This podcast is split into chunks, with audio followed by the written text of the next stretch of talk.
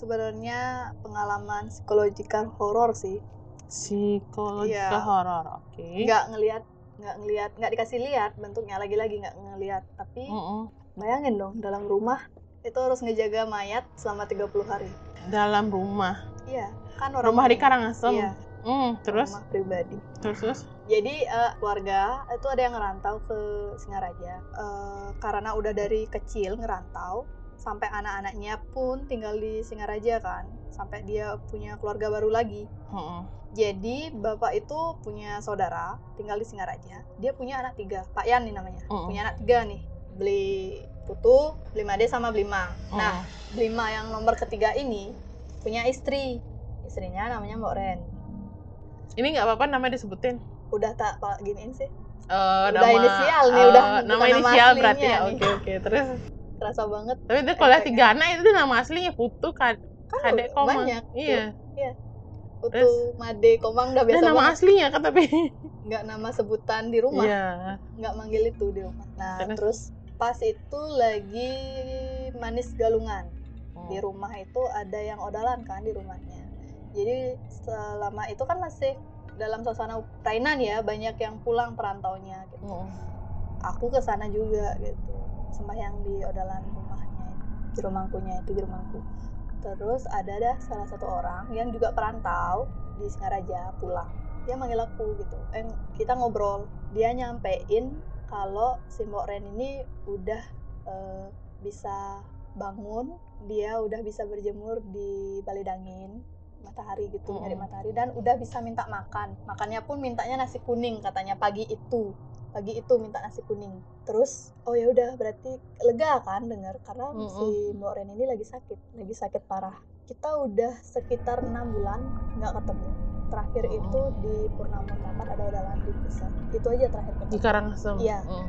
itu aja ketemu terakhir itu ya udah pulang kan pas itu jam 11 baru pulang orang-orang rumah tuh pada udah pada tidur gitu Mm. ya udah beresin diri ditahu aku udah pulang ibuku bangun gitu nanya kan keadaan upacaranya gimana tadi gitu siapa aja yang datang gitu tak jelasin terus aku inget lah oh ya dipesenin kalau si Mbok Ren ini udah sembuh kan tak kasih tahu mak mak Mbok Ren udah sembuh katanya Mm. udah bisa minta nasi kuning Sakit apa Boren ini? misterius. Jadi si Mbok Ren ini dia enam bulan sakitnya misterius. Mm. Eh, nanti ya tak jelasin Mm-mm. itu. Jadi habis itu eh, oh ya berarti lega juga kan. Terus dapatlah ibu tuh kayak nyeletuk gini, eh tabe gitu kan. Soalnya Mbok Ren dibilang nggak bakal bisa diselamatin. Mm-mm. Sakitnya tuh udah parah, nggak bisa kedeteksi medis. Udah dibawa ke non medis juga nggak bisa. Terus aja Mm-mm. sakit. Nah ternyata udah sekarang sembuh.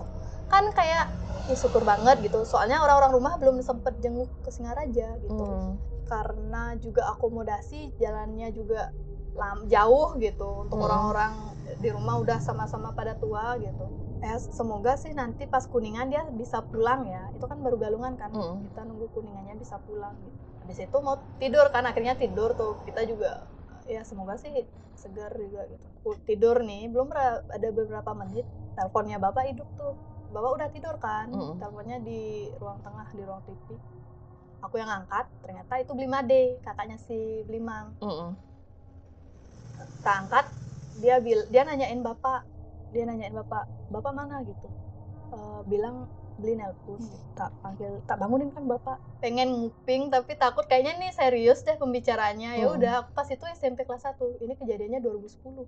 Mm. ya udah tak tungguin ini di, di ruang tengah mereka ngobrol tuh berdua keluar keluar bapak udah tegang mukanya nggak berani nanya kan lagi lagi nambah penasaran kenapa sih apa sih yang dibicarain gitu ngikut nih aku di belakangnya bapak jalan disuruhlah bangunin ibu bangunin bangunin mama gitu. udah tak bangunin kan sambil bangunin bapak tuh udah jalan ketok ketok pintu rumah paman kan dua kakak tuh di pekarangan Mm. dibangunin semua nenekku dibangunin nah udah semua tuh bangun aku ikut juga langsung lah bapak bilang tuh nih telepon aja made Hmm.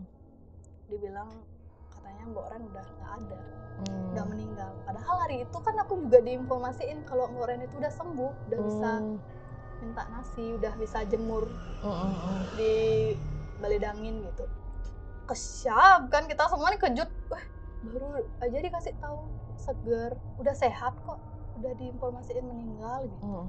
belum cukup tuh dikabarin gitu dibilang mayatnya malam itu juga dibawa pulang ke Karangasem nggak Hmm. ngerti ya kenapa harus malam itu juga dibawa pulang katanya nggak diformalinin karena untuk 30 hari formalin itu nggak cukup mungkin. Aku nggak ngerti pas it- masa itu. Mm-mm. Beh, kan keluarga takut tuh kita bakal kedatangan mayat jam 12 loh itu. Mm. emang perjalanannya itu tiga jam ya sekitar jam setengah tiga jam tigaan tuh pasti nyampe lah di Karangasem gitu. Nggak siap kita nggak ada apa-apa di rumah gitu. Tapi mau nggak mau ya harus gitu. Ya udah karena masih pemudanya ramai di rumah yang ada odalan di rumah punya Mm-mm. itu itu dimintain bantuan buat ngambil balai buat ditaruh di balai Mm-mm. terus masang korden langsenya itu. Nyiapin pokoknya. Wih sibuk tuh semua orang-orang. Aku kebingungan liatin sambil ketakutan lah. Gila aja dini hari lo kedatangan mayat jauh-jauh gitu. Mm-mm. karena ngantuk aku tidur kan akhirnya. Mm-mm. tidurnya sama nenekku. Mm. karena ibu lagi repot kan nyiapin banyak tuh. Nggak tahu nyiapin apa tuh orang-orang tua pas tuh tidur aku udah ketakutan banget sebenarnya udah beda banget rasanya nanti bakal kedatangan mayat yang Hmm. segitu tidur bangun dah tiba-tiba nenekku tak lihat jam udah jam sekitar jam 3.15an tuh Mm. deh kayaknya udah datang nih mayatnya bener dong ternyata Mm. udah bunyi geblek gitu loh nutup mobil Mm-mm. jenazah tuh. udah jalan dah pada orang dan aku nggak mau bangun nggak berani bangun jadinya bayangin kayak kita dalam kamar merem tapi kita denger denger suara orang. Jadi Mm. ngebayangin kan oh dia ada yang jalan ke sini ada yang jalan ke sini terus ada yang ngomong nenekku nunggu di depan pagar aja dia nggak keluar nggak gini. Aku tetap di dalam kamar. Kedengeran dong orang jalan di gang tuh bawa mayat. Mm-mm. sanain sanain sanain. Eh batan ini batan ini batan ini gitu. Nah, oke. udah takut banget apalagi sakitnya dia misterius apalagi dia masih muda umurnya itu 28 tahun 28 tahun dan baru punya anak satu umurnya 7 bulan Mm. dan nikahnya belum ada setahun masih Mm. masa-masa manis lah Mm-mm. dalam pernikahan tuh udah habis gitu nyampe lah mayatnya udah kedengeran tuh naik ke balai dangin udah bisa bayangin naik ke balai dangin turun orang-orang terus eh, ibu nutup kainnya pakai kan kain kafan tuh dipakai Mm-mm. ditutupin pakai kain batik biar nggak terlalu serem Mm. udah ngebayangin dah tuh nah ada dah orang ngobrol nih di teras rumah pamanku kan ah orang rame udah nggak kuat nih antara antar aku dilihat didatengin kan anak kecil nih Mm-mm. ntar dia yang datengin aku gitu ikut keluar juga tempat balai danginnya itu nah ada kayak gini nih Tem- aku di Mm. tengah-tengah gini biar nggak ngeliatin mayatnya Mm. tapi suka ngelirik-ngelirik gitu loh penasaran Mm-mm. Nah kan kordenya itu ketiup-tiup angin ya Mm-mm. jadi kelihatan lah berapa kali tuh mayatnya ditidurin gitu kan Mm-mm. kakinya itu nggak ketutup sempurna Mm. jadi kelihatan kakinya gitu kan wah gila itu kakinya dong kayak gitu semakin takut lah jam segitu dong ada mayat di rumah gitu Mm. ya udah pagi nih orang-orang udah mulai sibuk tapi ternyata keluarga berencana buat beli beli semua banten ternyata nggak dapat dewasa untuk ngaben Mm. pas itu Rainan dan mau ada odalan di pusat Nggak, ah. jadi nggak bisa nggak bisa nggak ada dewasa juga Iya, harus Jadi nginep jadinya ya. kan.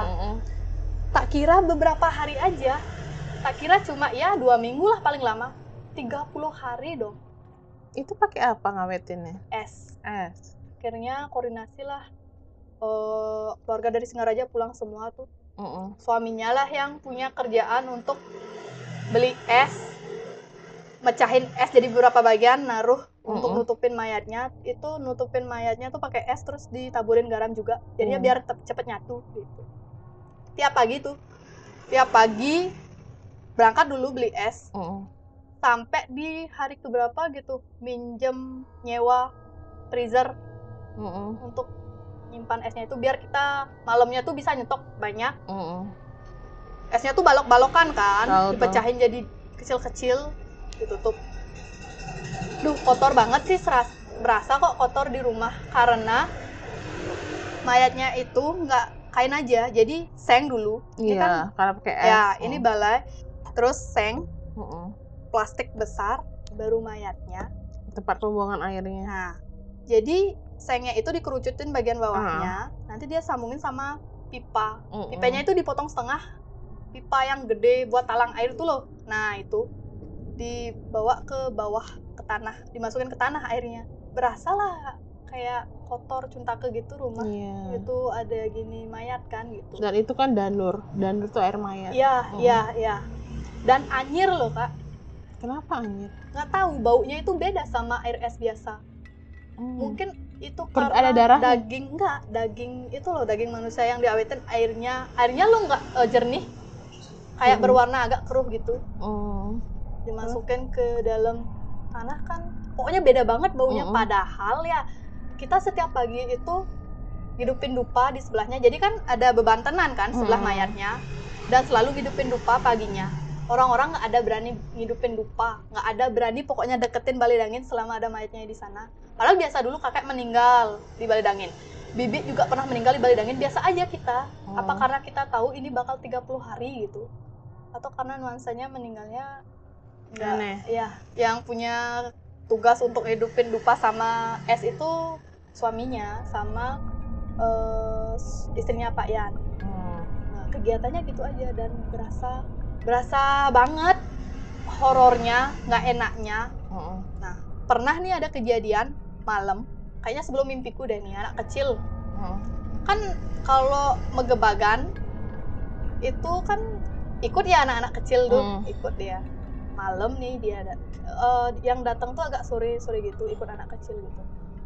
Aku lagi ngapain gak ada tuh? Duduk-dudukan deh gitu. Tiba-tiba Hmm. ada ada anak kecil teriak nangis. Nih jerit pokoknya. Keras banget kayak di bercanda sama temennya tapi udah kelewatan banget Hmm. nangisnya gitu. Kan heboh tuh di dalam rumah.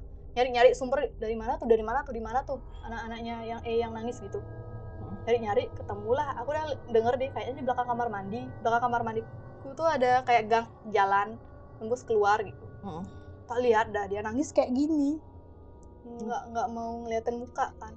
Eh kan kesian kejut kita eh kenapa nih kenapa? Tak kira ada yang gituin tapi kok nggak ada temennya di sebelahnya gitu. Nangis dia. Bapaknya ngikut juga langsung lah diambil anaknya kenapa Mm-mm. ditenangin? gitu. Dan anaknya ini baru belajar ngomong jadi ada kata-kata yang belum sempurna diucapin gitu. Kayak bilang sambel sambeng gitu. Hmm. ditenangin dia dikasih susu ditanya lah kenapa? Kata pertama tuh ada nak loh gitu dia bilang. Ah nak loh? gitu.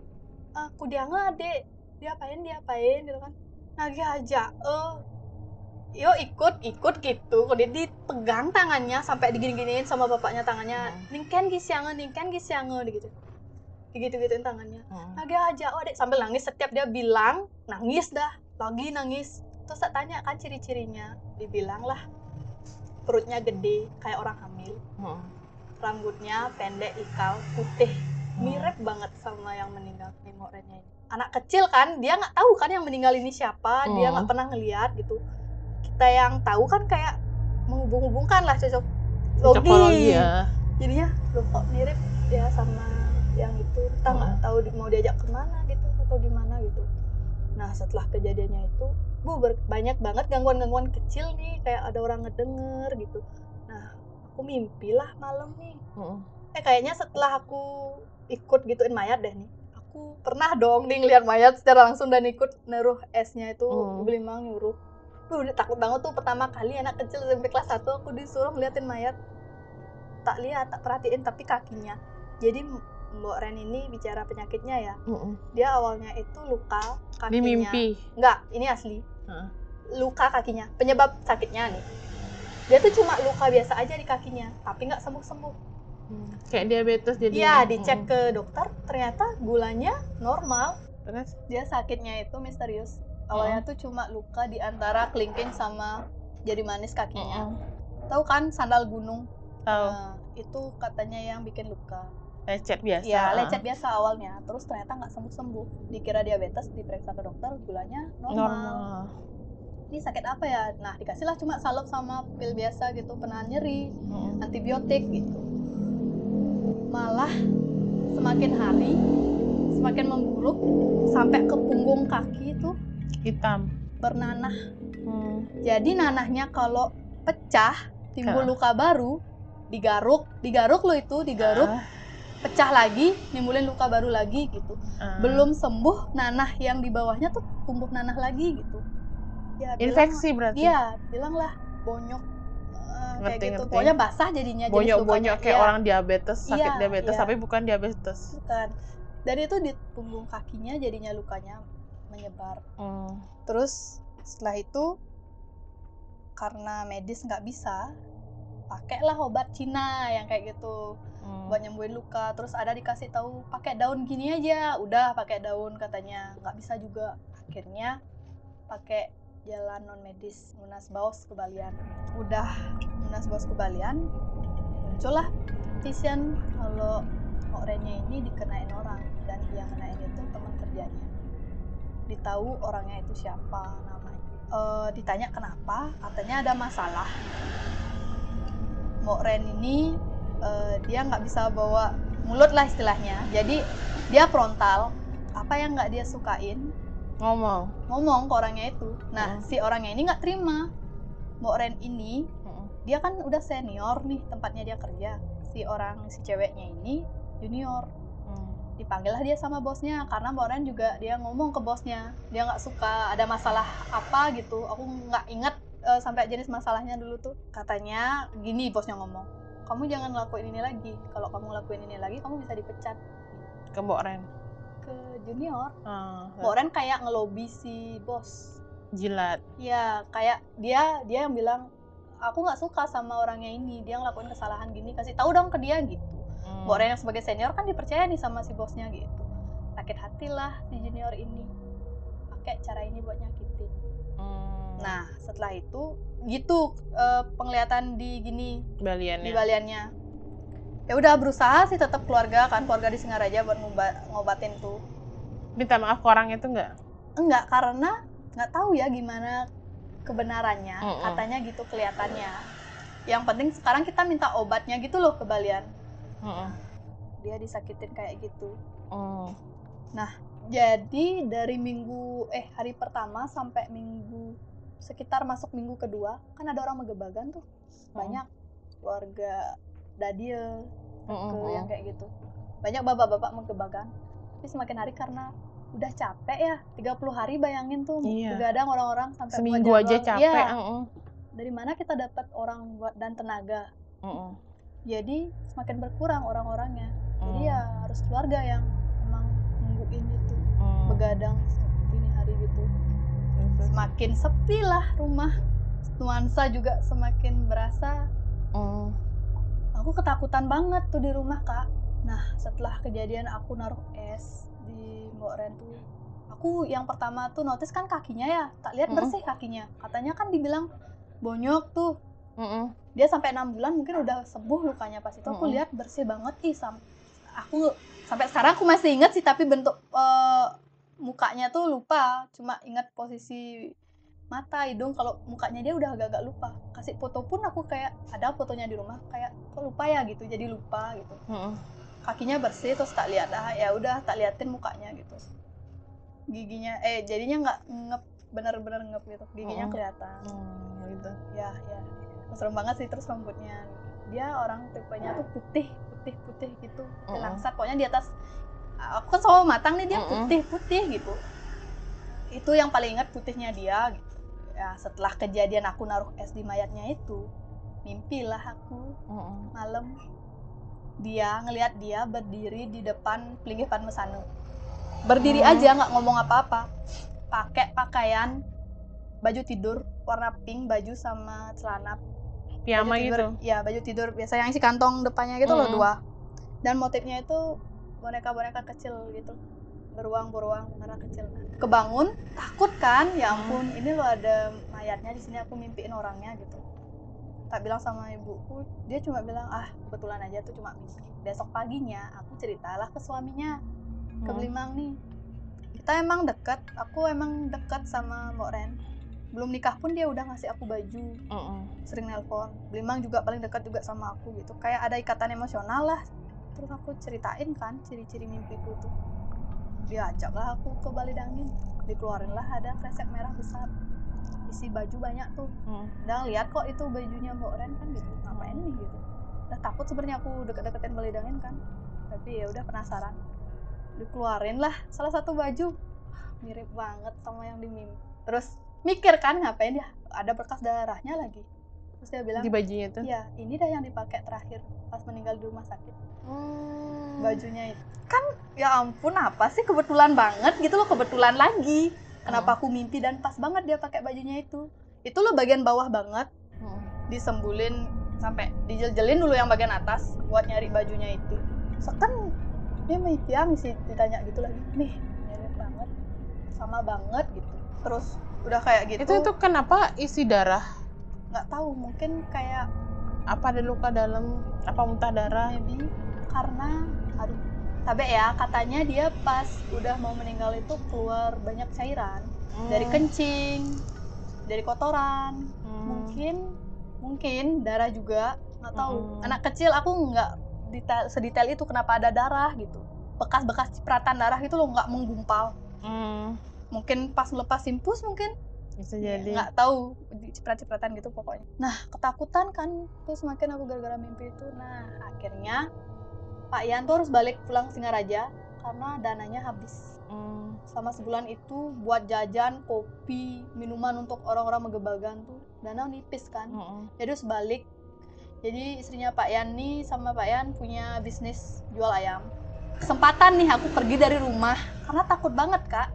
Hmm. takut banget. Ngikutlah aku buat disuruh ngajak eh, anaknya Berarti kamu ikut ke Singaraja? ya ikut Hmm. nih berangkat ke Singaraja nyampe di Singaraja aku ya cuma kerjaannya ngajak anaknya yang meninggal ini Hmm.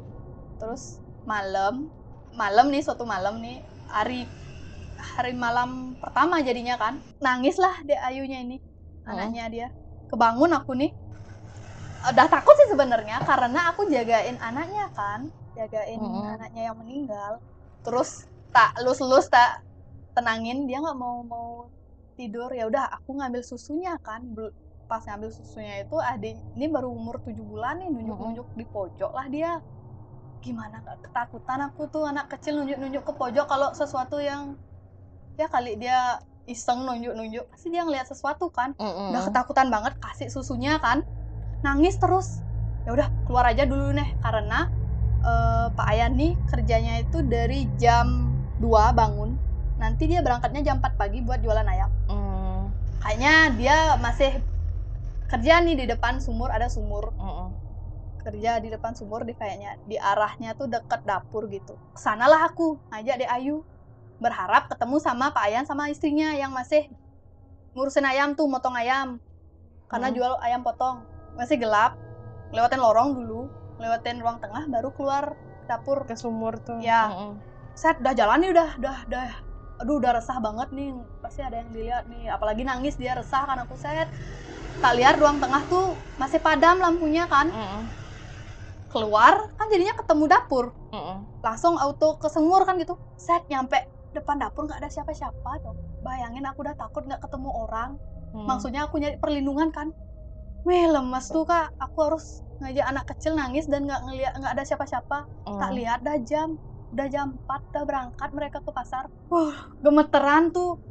Ke mana aku? Harus ngapain aku nih? Gitu. Ya udah duduk lemes aja. Doa ya ampun. Semoga Kamu yang ngajak bayi iya semoga yang pengen ngeliat dia pengen ngeliatin nggak aku bisa lihat gitu. Itu aja doanya. Duduk nih udah. Udah mati bejanya sana. Udah udah gitu dah. Udah ketakutan banget nah ngerasa lah dingin kan kalau terus terusan di luar kan kasihan nih bayi gitu. Tak beraniin aja balik lagi ke kamar. Balik ke kamar dia udah tidur nih. Untungnya sih nggak ada apa-apa di kamar. Ya udah malam itu terlewati. Tapi aku ketakutan gitu. Nggak bisa aku nih diam nih terus di sini. Kayak nyari mati sebenarnya. Ini dua kali lebih parah dong. Karena aku nggak bisa ketemu temen-temen. Hmm. maksudnya nggak ramai kayak di rumah gitu.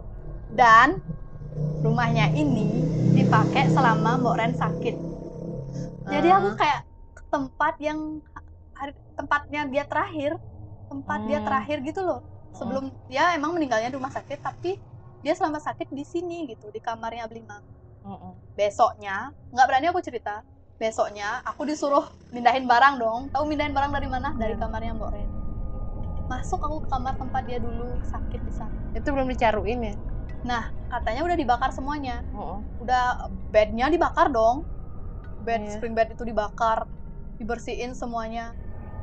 Nggak tahu dibersihinnya sampai dicat ulang atau nggak nggak tahu tuh. Aku aku takut tuh disuruh masuk ke kamarnya itu disuruh mindahin barang. Ya udah sih gitu.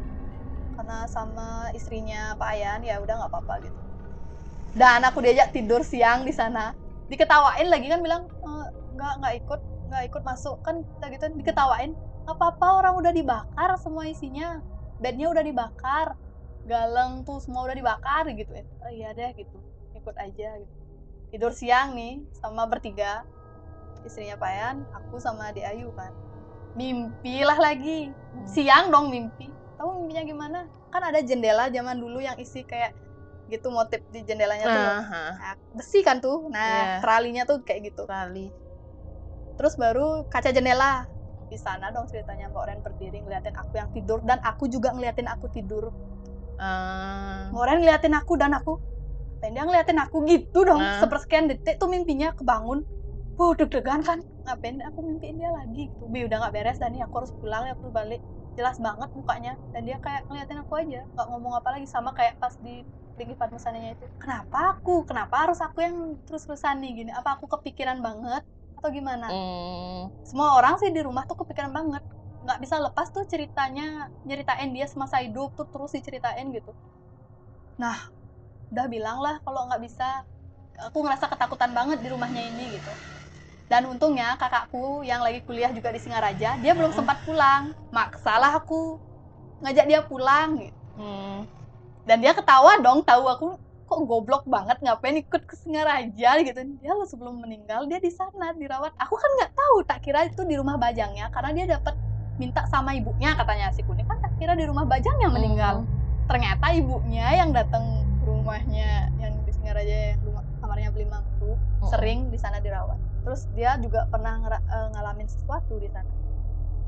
Ternyata Mbak Oren udah meninggal dia nggak tahu disuruh ke sana dibuatin teh ada orang di dalamnya itu kayak ada gitu dah kayak lah, orang lah. jalan dia nggak ngerasa baru terus dikasih tahu Mbak Oren udah meninggal tapi mayatnya udah di siapa dong di dalam kamarnya itu tadi ya Hmm.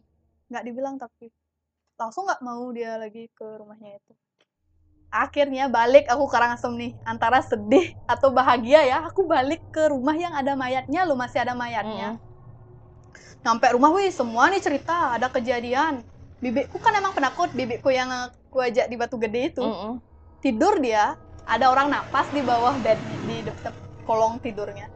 Dia nafas kan kan tidur nih. Dia lebih gitu didengar siapa nih di bawah? Nggak berani kan ngeliat. Pokoknya gitu kejadiannya. Mm. terus ibu kehilangan banyak alat dapur dan alat dapurnya itu pasti berbahan metal logam pisau. Tahu kan yang buat air panas tuh? Yang kecil panci kecil. Mm. buat itu dong yang hilang. Siapa ngambil buat kayak gitu?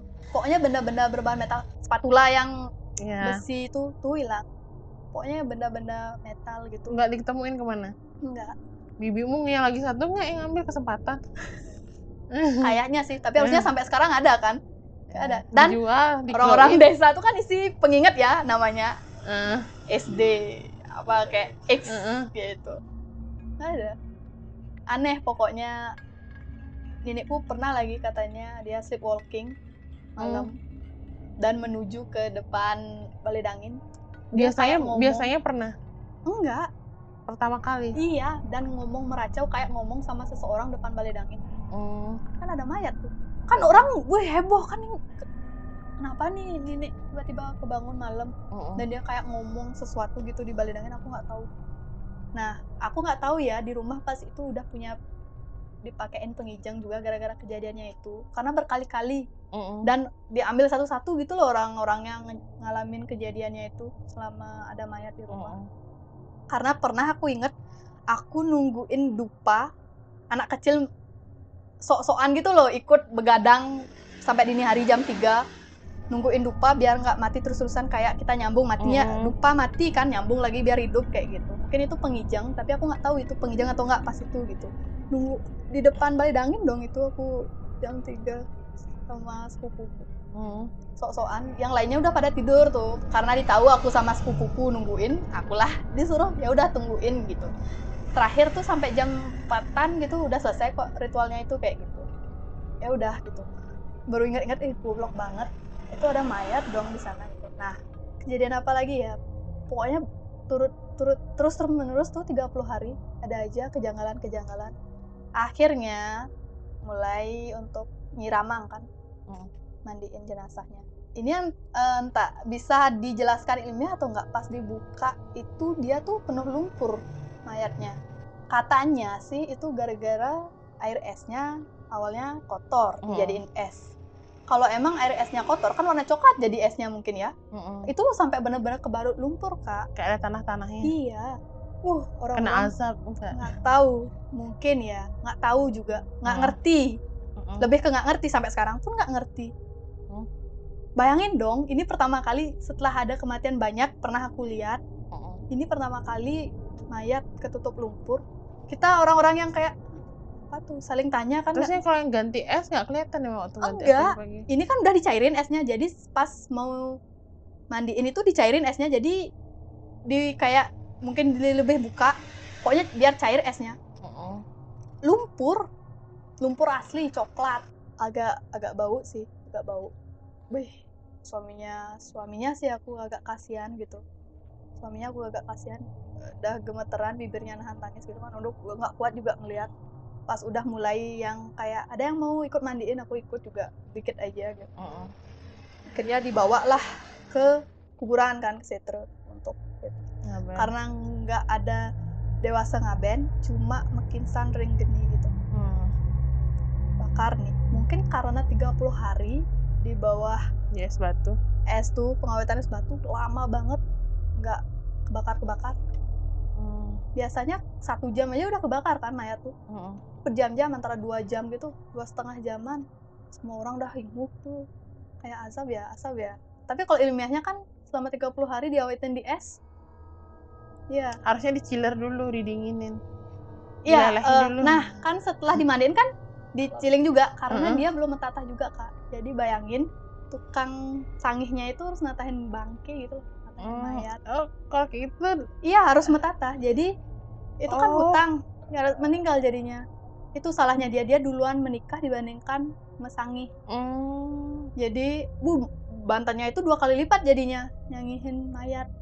Dan yang nyanyihin itu harus nginjek 10 kelapa sambil nyanyihin mayat itu. Wih, gemeter aku ngeliat dong tangan yang nyanyihin itu. Bang sangihnya gemeter. karena da- karena dari In first situasi time dia nyanyihin bangke. Hmm. Dan didengar cerita-ceritanya itu ya. iya, mungkin dia entah tahu atau enggak gimana. Kan jugaan sebelum kita cerita pasti ada intro eh, sebelum kita minta dia jadi tukang sangihnya kan intro dulu kenapa Mm. nih, kenapa dia bisa meninggal. Kok belum disangih dia udah nikah sampai meninggal sekarang belum disangih gitu. Nah, udah gitu dapat lah dicilin dulu itu lama. Dicilin. Iya, kan ada lah masa di di frost masukin microwave 2 menit terus Nah, habis itu lama tuh di kuburan mayatnya kebakar. Dan ada kejadian dong, salah satu apanya ya kalau nggak salah sih emang kakinya ya. Mm-mm. Itu kayak mental, mental kakinya selama keluar dari itu. kompor itu Ya kan ini kompor nih, kan Heeh. seng ya, kan gitu. Mm-mm. Terus ada pis- pisang, eh, pohon pisang, pohon pisang Mm, gitu, mm, mm. agak tinggi. dan Aku ngeliatin dong tuh dari jauh kan seberang jalan tuh. Apanya tuh yang mental? Orang-orang udah pada, eh, eh, apa tuh mental? Aku udah kayak apa kakinya yang kena sakit itu mentah mungkin ya. Pokoknya itu kaki kalau nggak salah soalnya bagian bawah mental. Ya masih utuh. Dan tukang kompornya santai aja ngambil taruh lagi. Kita yang udah kayak cocok logi kan "Ah, kenapa tuh tumben kak? Ya selama berkali-kali jarang juga lihat. kayaknya kalau ada orang bakar mayat mental nggak mungkin deh letus gitu. Eh, dan nggak mungkin. Eh, hari terakhir itu loh Mm-mm. yang nyakitin kok Ren ini datang ceweknya ini. Kan Mm. rekan kerja datang semua nih. Uh nyentrik banget. Rambutnya tuh kuning agak kemerahan. Karena emang kerja di salon mungkin udah biasa ya hairstyle gitu. Mm. ibu-ibu di sanalah saling bergosip. Itu yang nyakitin. Mm. dan Mbak Ren itu dicariin bebayi. Bebayi itu kayak itulah tahu cetik tahu katanya di cetiknya itu adalah makanan Mm. karena mereka satu tempat kerja gampang Mm-mm. lagi ditambah-tambahin hal-hal bebayi yang lainnya gitu. Jadinya cuma satu aja. Aku nggak jelas tentang cetik ya, kan ada jenis cetik condong Mm-mm. polo yang bikin sakit kepala. iya Mbak Ren ini selama dia sakit tuh emosian, temperamen, Mm-mm. ngomong kasar. semua dikasarin pas dia sakit mungkin tekanan ya tekanan batin dia sakit itu kalau ilmiahnya Mm-mm. tapi dia beda banget orangnya ini tenang pas biasanya kalau dia pas nggak sakit Hmm. ngomongnya tuh pelan banget. Sampai berkali-kali aku apa? Sampai gitu sering sering ngobrol sama dia tuh suaranya tuh rendah gitu. Sekarang nih dia ngomong kasar gitu dibuat beda lah pas selama dia sakit. Nah katanya yang ngasih dia yang nyetik dia itu beli di orang dan Oh. masih ngebon belum bayar. 2 juta katanya beli sampai Ah. sedetail itu ditahu gitu gara-gara sakit hati Nah, terus sekarang dia belum bayar gimana dong? nggak tahu itu urusan Kan itu waktu pas datang ke pemakaman biasa aja biasa aja dia kayak ikut berduka gitu tapi biasa aja nggak ikut sampai empati ya Dalam hati mampus kau. nggak tahu Hmm. entah emang dia yang Atau yang lain. ya kan karena kadang nih ya, karena ka- karena sebenarnya kalau kita kebalian di saat kita nanya kebalian Hmm. itu eh, siapa kan yang ki- kita pikirin? Ya atau atau siapa yang kita ya siapa yang ngerasa kita bermasalah itu yang kebaca. Iya. makanya sering orang salah gini kan. Kita kita kebalian tuh diagnosisnya paling nggak lima orang kalau udah keras. Sama apa nggak jawabannya? Nah Mbok Ren pas dia datang ke Balian tuh udah sakit parah. Hmm, jadi selain dia sakit di kakinya itu mm-mm. dia sakit di bibirnya juga. Tahu nggak em, kulit babi yang digoreng tuh. Mm-mm. kan ada letupan lu. Hmm, melepuh dia Ah, melepuh dan bernanah dan banyak ngepul di bibirnya sampai ke atas katanya. Kayak udah nggak bentuk bibir dan bengkak. Jadinya bengkaknya tuh sampai ke sini. Hmm, kayak bentuk topeng gitu loh bengkak sampai ngerubah bentuk wajahnya dia. Dan karena bengkak bibirnya kan nggak bisa berludah ya mm-mm. air liurnya tuh keluar terus kan. Mm-mm. sering diseka kayak tisu tisunya nempel kayak nyeka air lem. Nempel tisunya nggak bisa. Akhirnya kayak diakalin pakai tis eh, sapu tangan yang dibasahin. Hmm, digosok nanahnya pecah. Gimana dong? Ngerembet ke yang lain. Iya. Gitu dah sama kayak luka di kaki. Pecah ngerembet luka baru. Wih pakai peluk-peluk gitu dah dibilang. Dan bau nan eh, bau air liurnya tuh uh busuk banget ceritanya kayak gitu. Jadi pas kebalian kan dia nggak ngomong dia cuma ditanyain kelahiran. Nah gitu. Kalau dia yang ngomong atau pikirannya dia mungkin dibaca sama balian nggak tahu ya. Ya kan balian kan juga Iya, nanyanya iya. ke yang ikut dia. Makanya paling nggak kita kalau kayak gitu ke lima balian diagnosisnya. Nggak tahu sih berapa balian ya pas itu. Mm-mm. karena nggak nggak nanya sedetail itu. Tapi visionnya itu yang kelihatan cewek ya udah habis dari kuburan itu pulang kita kayak hampa jadinya. Kayak sisa ketakutan masih karena ngerasa rumah tuh kotor. Terus tahu orangnya yang nyakitin terus tahu keluarga sendiri disakitin sampai kayak gitu. Tapi untungnya sih aku nggak jadi saksi yang ngelihat dia sakit parahnya itu. Mm-mm. Tak- ketakutannya ntar nambah. Sampai sekarang pun aku masih kayak kebayang-bayang ketakutannya. Nggak ada yang berani noleh ke balai dangin pas selama itu. Dan akhirnya ya bebersih lah di rumah ngersigano gitu teglingin Mm-mm. setelah itu nuansanya udah balik bagus lagi. Wih pas masih kotor-kotornya bibikku nggak berani kencing yang bangun kebangun malam tuh mending aku tidur lagi balasnya besok pagi aja gitu. Hmm, nggak ada berani bangun malam tuh. Aku pasti lewat jendela kalau mau kamar mandi. Karena kamar mandi orang Bali kan di luar ya. Mm. nggak punya kamar mandi dalam gitu. Harus keliling dulu keluar rumah. Keluar rumah pasti ngelihat balai dangin auto Mm. gitu mata jadinya kayak sering nutup mata kalau keluar biar nggak balai pakai pispot di dalam. Susah berceceran. Lu pispot cewek pakai.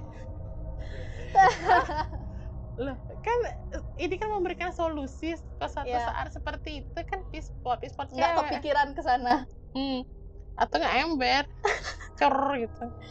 Iya jadinya orang rumah tuh masih clever, you kebayang-bayang know. gitu dia masih panas. Iya panas banget panas banget sumpah Aduh. mungkin karena pengalaman pribadi ya. Mungkin. Terima kasih atas ceritanya Distin aduh Distin Distin sebentar ya aku belum mandi dari kemarin belum keramas juga